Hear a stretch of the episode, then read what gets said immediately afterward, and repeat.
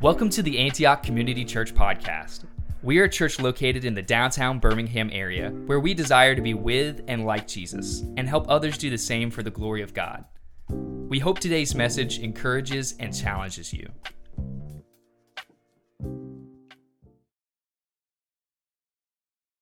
Good afternoon. Awesome.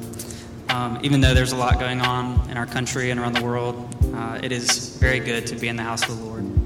So, very glad to see all of you. Uh, we are in Matthew 5 5. That's our scripture for today.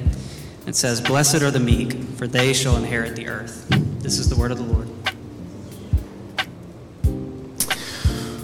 Well, um, would you would you rather be um, would you rather be weak or would you rather be strong? If you had to pick between one of the two, I just started. Uh, well, I've been on a, a like a two-year journey of figuring out what's going to be my consistent exercise. I was I started a rock climbing gym, and then I was running, and I was cycling before that, and you know doing all these different things, and now I'm getting CrossFit crushed by Coach Van Jones in his garage. Um, and, you know, it's just, it's great, but it's also horrible at the same time. And, you know, I just started doing this this past week, and it's like, man, like, I really am out of shape. And it's not a good feeling uh, to be out of shape. It's not a good feeling to, to feel weak and be like, man. But then there's like, and I, you kind of feel, especially when you do uh, certain kinds of exercises, after you start working out just a little bit, you know, even after just a couple times, you kind of start to feel a little bit stronger, you know? And so two times this week, and I'm already like, I woke up Saturday, I was like, man, I kind of feel like, kind of feel like the Hulk a little bit, you know? And I was already starting to go to my head after all of two workouts that I didn't even finish half the way, you know? And I had to like lay down multiple times because I was going to pass out. Um, weakness and strength, you know, we don't want to be weak, but as soon as we start to get a little bit of strength, well, then it starts to go to our head and we can start to abuse it, not just physically, right, but in all the ways that, all the kinds of power and authority that uh, you can have in your life, whether it, uh, and largely it's typically not physical. Oftentimes it's, it is relational. Um, it has to do with your home life or your work life or church life or school life.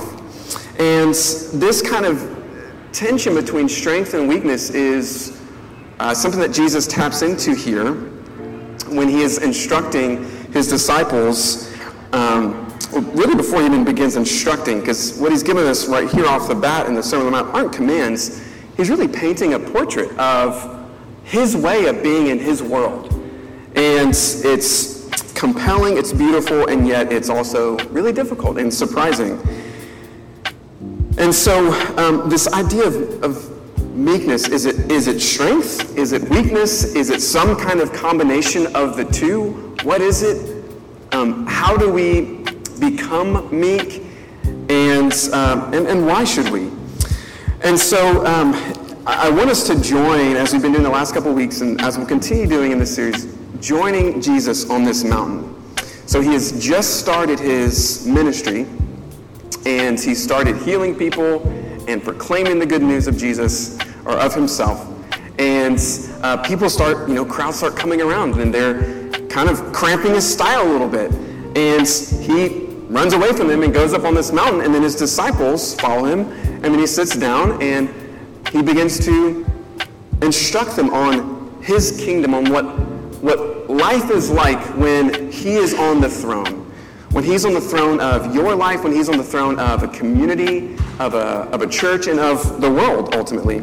And he begins with these nine sayings, which we call the Beatitudes, these blessed attitudes that are, again, ups, they seem upside down to us, but really they're actually right side up. And Jesus is giving his true and compelling picture of what the good life is. So blessed are the meek, for they shall inherit the earth. Um, you know, meekness, even if, you, if you've heard a sermon on meekness before, you've probably heard how it's described, and I think rightfully so, that you know it's it's not weakness. I mean, even though the, the word meekness doesn't it doesn't conjure up all the greatest you know like images. I mean, you just kind of get the image of like you know like hippie Jesus with like you know, flowing hair and like a flower in his hairs and like, or in his hair and, and no backbone and this kind of just like, you know, Jesus, gentle, meek, and mild. And it's not, it's not a Jesus that's really enticing, and it's also not the Jesus that we're presented with in the New Testament. Um, and meekness, what the word means is it means strength under control. Strength under control. Or some other ways to put it is, you know, stewarded strength. So it's, it's not pure brute force and strength, but it's also not just, you know, like being a jellyfish, just kind of spineless, no backbone.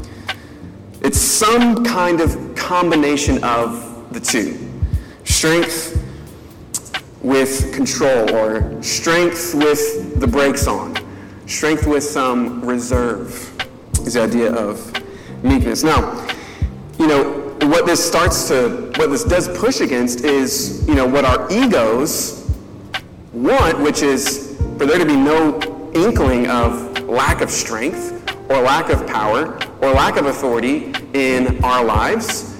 Um, we would rather do the opposite, even if it makes us look bad, which is in our own ways, oftentimes more subtle than direct. Be pushy, be forceful, um, if you have any position of leadership, you just kind of work with this assumption that it means you are domineering, and um, we would, you know, we would rather that than have any semblance of, of weakness or whatever this meekness thing might be. Strength and weakness. Um, it makes me, this idea, makes me think about, um, you know, like a, a little dog Think of a chihuahua, maybe. Chihuahua. Not all little dogs. We've, we've had little dogs in the past, and they weren't necessarily like this, but I have met little dogs like this with small dog syndrome.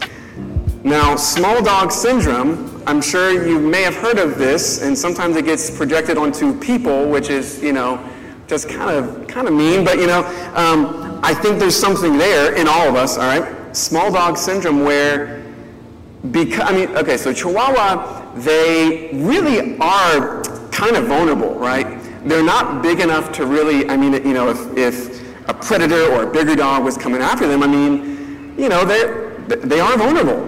That, that's the reality, is they're small, and so what do they do? They oftentimes, and not just, any Chihuahua owners in here, raise your hand if you are. Okay, all right, so we can just talk freely about Chihuahuas. All right. Not picking on them, but I kind of am. Um, you know, they overcompensate, right? By barking. I mean, you just look at them and they're like barking at you, like, don't get close to me, you know, like trying to scare you, you know?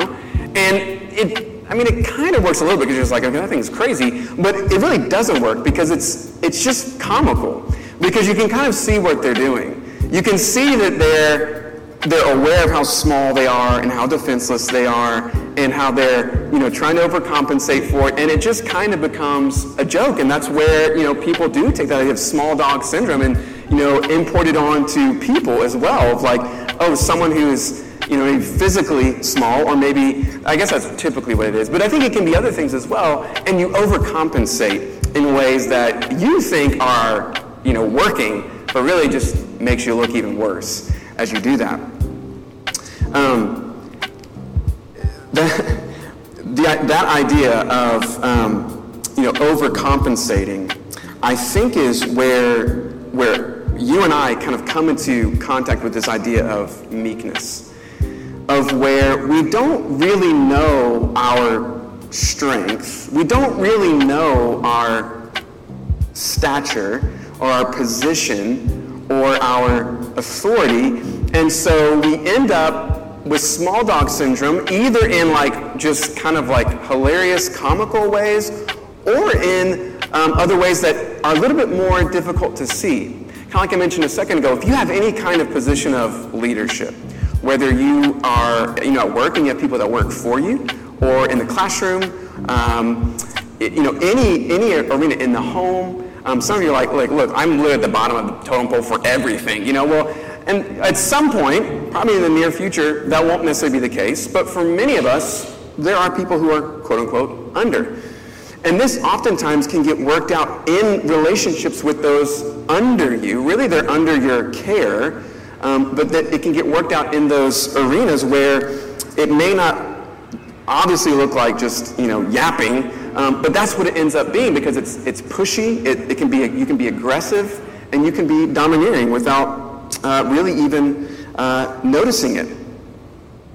There is a um, if you want to turn there with me just a few chapters over in Matthew uh, chapter 27, there's a pretty striking moment in Jesus' life when this, he's coming to an intersection of this idea of strength under control, and it's, and it's being um, tested and it's being pressed. And so if you look with me in Matthew 27, um, starting in verse 39. Now, verse 39 picks up right uh, where, where Jesus is right now. He is hanging on the cross. He has just recently been betrayed by one of his friends and disciples with a kiss, handed over to the authorities of the time, and he has been beaten, and he has been mocked, and now he has been nailed to a cross and hoisted up above the earth. He has a, you know, um, a sarcastic sign over his head that says, This is Jesus, the King of the Jews. And then in verse 39 it says this And those who passed by derided him, wagging their heads and saying, You who would destroy the temple and rebuild it in three days, save yourself. If you are the Son of God, come down from the cross. So I'm going to stop there because we see three different uh, groups of people in this moment mocking Jesus as he's hanging there on the cross. And so, first, you get the um, just random people walking by. So, these are people that have no emotional investment in Jesus that we're aware of, and yet they're still heartless enough to see another human being being executed and they feel some sort of power over him because they've heard, obviously, the things he's said. He, he, he, said, Look, if you destroy this temple, I'm going to rebuild it in three days, referring to himself. And they were like, This took years to rebuild. How are you going to do it in three days? If you're the Son of God, you know, why don't you come down from the cross? They're, they're testing him. They're, they're saying, Look, you have made all these claims these strength claims throughout your life. And now look at you. You've been rejected by the people closest to you, betrayed by them. You've been physically dominated.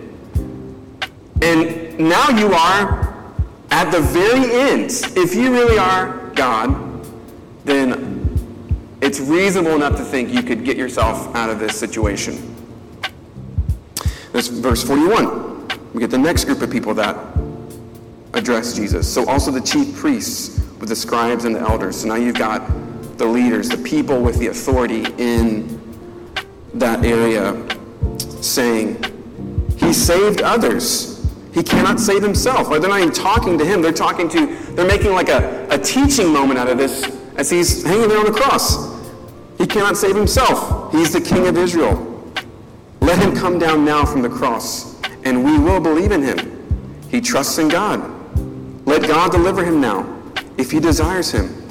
For he said, I am the Son of God. So I'll stop there again. Same thing. They're saying, let him come down. Again, they're not even talking to him. They're talking to the people, making a lesson out of this.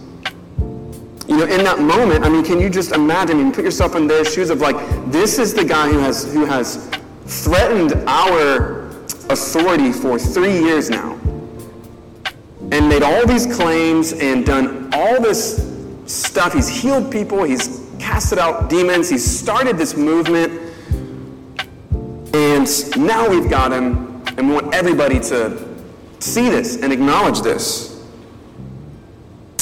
And then the, the last verse in this section is, to me, maybe the saddest one. He says, or it says, and the robbers who were crucified with him. Right? So we're, and it says a little bit earlier that he wasn't crucified alone. He actually had someone on each side of him as well who had been convicted of crimes and were being crucified. The robbers who were crucified with him also reviled him in the same way. I mean, can you imagine that? Imagine if that was you. You are, you are in the same spot as Jesus, being murdered, being crucified, and you have the audacity to mock him. Jesus has, I mean, he has, you can't get any lower than that.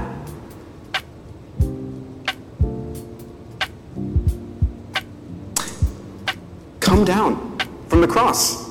If you're really the Son of God, come down. And we know what goes on to happen. He doesn't come down from the cross. He stays on the cross until he breathes his last breath. And then we're told, a little bit later on, in uh, Matthew 27, verse 50, and Jesus cried out again with a loud voice and yielded up his spirit. So he is he dies, and the very next thing that happens, verse 51, and behold, the curtain of the temple was torn in two from top to bottom, and the earth shook, and the rocks were split, and the tombs also were opened. Many bodies of the saints who had fallen asleep were raised, coming out of the tombs after his resurrection when they went into the holy city and appeared to many. Jesus, in that moment, he looked completely weak, completely powerless completely dominated. And yet, it was not his weakness that kept him on the cross. It was actually his strength that kept him on the cross.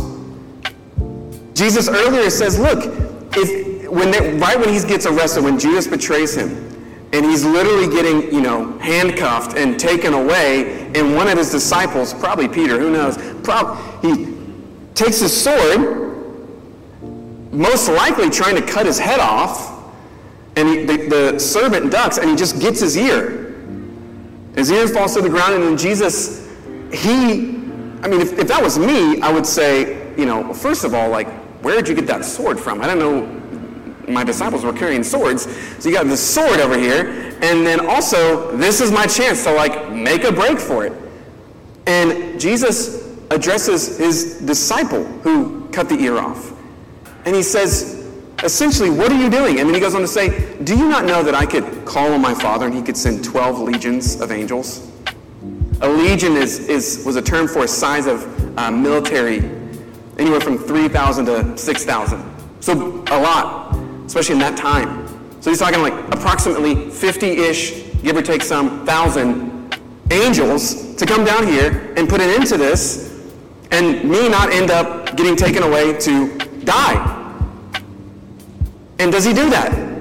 No, he doesn't do that because it was not his weakness that led him to this point in his life and ultimately to lose his life, but his strength. Because he had a he had he came to do something much more difficult than just make it through this life without being hated and pushed out of the world and onto a cross. He came to do what is then told is when he dies to have the curtain of the temple between where anyone could go most of the time and the Holy of Holies where only the high priest could go once a year to open that up and then for rocks to be split. So he's actually he's not just you know healing our souls, he's actually doing something with actual world, the earth, the physical things that he created in the very beginning, and then he's also raising people from the dead. Jesus, it, it was his strength to um, to say, I've got a bigger battle to fight. That he came to, to kill sin and death, right? Because that whole time, he, he's essentially silent. Now, he does cry out to his Father, but what you don't see Jesus doing is having small dog syndrome on the cross. You don't see him yapping, yapping, yapping, and saying, Well, no, no, no, you don't know. I. Or making insults at them. He's just there, silent, hanging. That is meekness. That is meekness. That is strength under control. That is stewarded strength. And Jesus was able to do that because he knew his strength, not in his humanity, but because of who he was with his Father. This is amazing, um, an often overlooked part of what Jesus came to do for you and I. And if you want to turn there, you can. I'm just going to read one verse in Romans 8, verse 30, or you can just listen to me read it. There's parts of this that we're like, yeah, yeah, yeah, we get that. If I've been around the Bible at all, I know that that's part of it. And then the last thing he says, you're like, wait, what? I don't know what to do with that. Romans 8, verse 30 says this And those whom he predestined, all right, I know, depending on where you're at theologically, you may be more or less comfortable with that, but I'm just going to go ahead and say it. This is a Bible word, okay? Not a theology word, so you, you know, we have to grapple with it.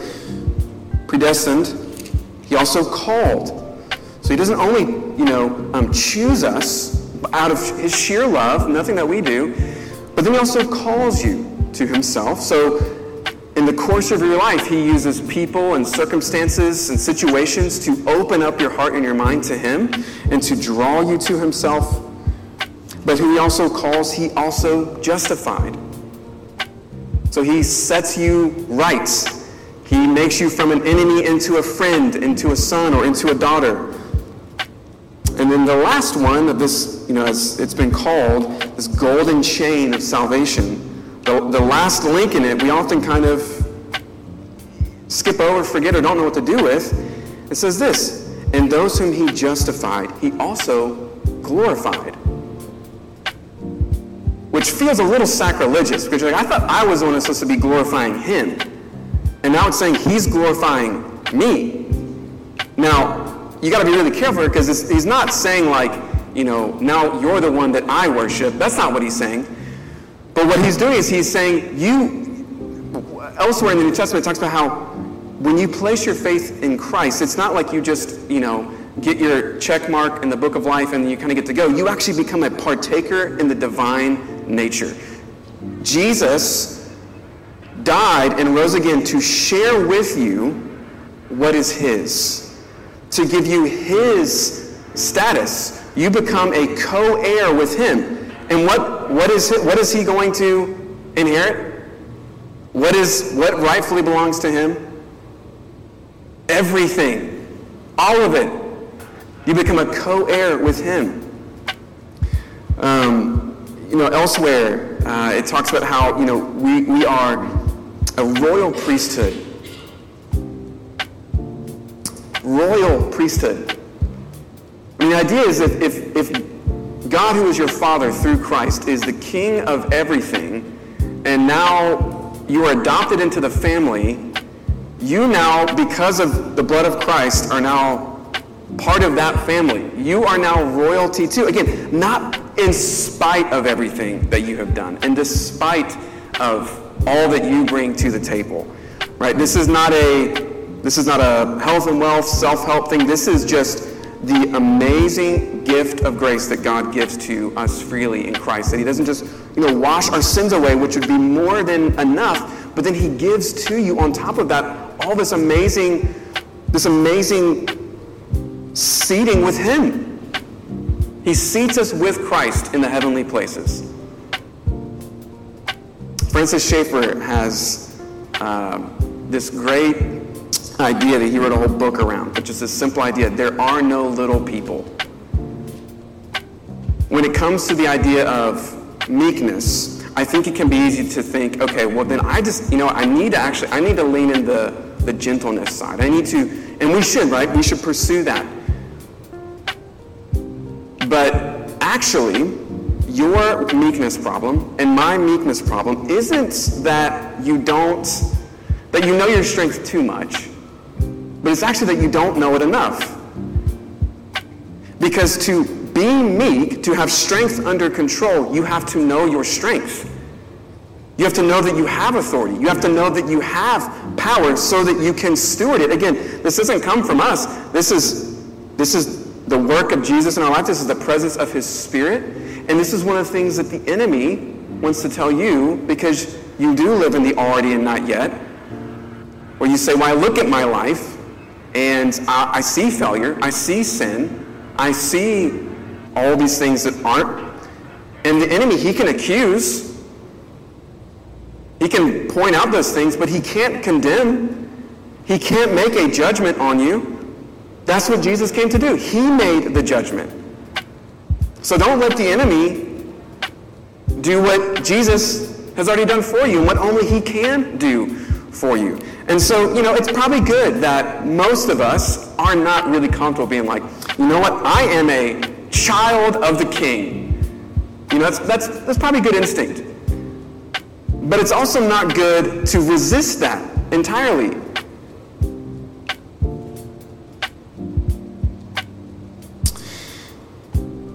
As opposed to um, small dog syndrome, you know what I think Jesus envisions his kingdom to be? What, he, what he's making the world into be? I think what he's doing and what he wants for you and for me and for his kingdom at all times and all places is to be full of gentle giants. I think that's what he wants to do. Again, you're not a giant because of anything you've done, but he's like, look, do you not? I mean, Luke 2, Jesus sends out his disciples two by two and says, I'm giving you my authority to cast out demons and to heal the sick. So he delegates his authority to his disciples. He, de- he delegates his authority to us as well.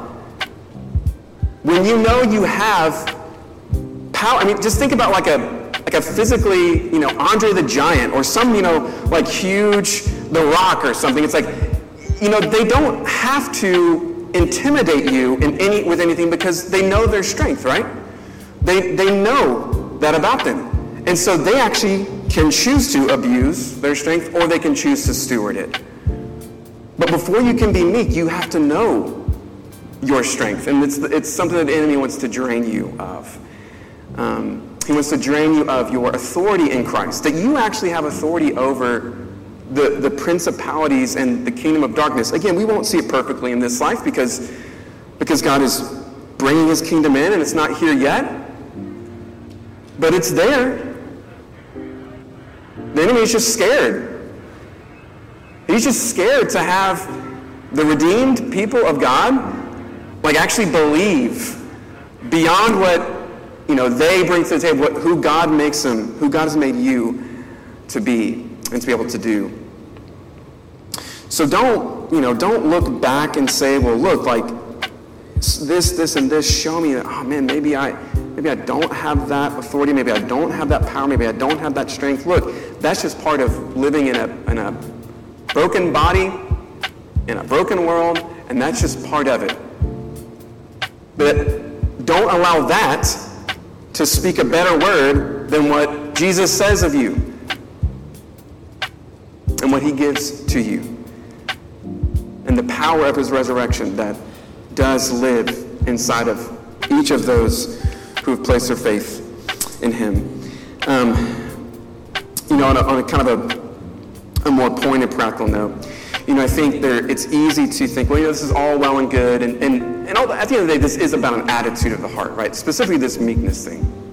It's about just how we carry ourselves, about how you carry yourself wherever you go. But I do think there's something unique about the workplace where, because it is kind of, there is a hierarchy there. And there's not necessarily hierarchy in most other, you know, just, you know, most other places, but there's, there's that there. And so I think meekness is one of those things where we think, okay, this is great, but when it comes to my vocation, when it comes to my job, what about ambition? What about strength? What about like pushing forward? What about all of that?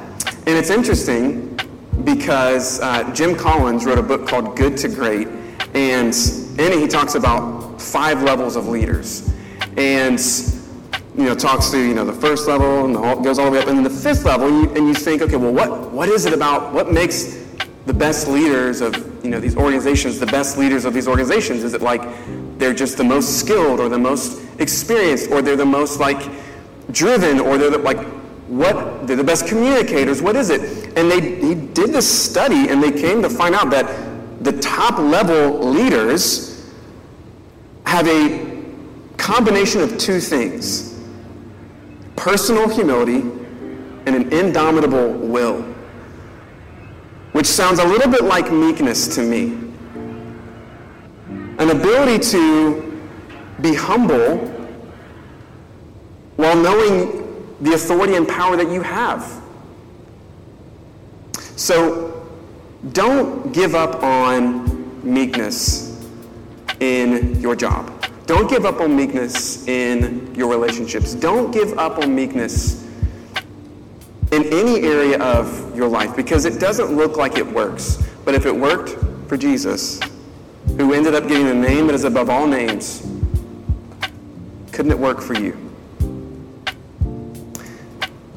I want us to have a few moments to, uh, to spend some time with Jesus and just reflect. And so we're going to have um, a couple of just questions to reflect on on the screen. And I'll give you a few moments to do this, and then I'll come back and um, lead us in celebrating the Lord's Supper. But two questions for you uh, to just kind of prime the pump to process with Jesus. How often am I aware? So this is talking about your just awareness, your level of comfortability with this, this kind of um, what we're talking about with Christ my authority, my status, and my glory in Jesus. Again, remember, this is not in and of yourself, but this is gifted to you through Christ. And it's important that we, we see that and we lay hold of it. And then, you know, what area of my life would benefit most from growing in meekness? What relationships, what corners of your life could you see stepping into meekness more being a benefit? So I'm going to give everyone just a few moments to pray, to reflect. If you want to journal, however you want to do it, just a few moments, and I'll come back up and lead us. We are so glad you joined us today. If you would like to stay connected with us, visit our website at antiochbhm.com, where you can also find us on Instagram, Facebook, or YouTube. If you have any questions about today's message, or would like to speak with someone about what was shared today, please email us at info at antiochbhm.com. Go in peace.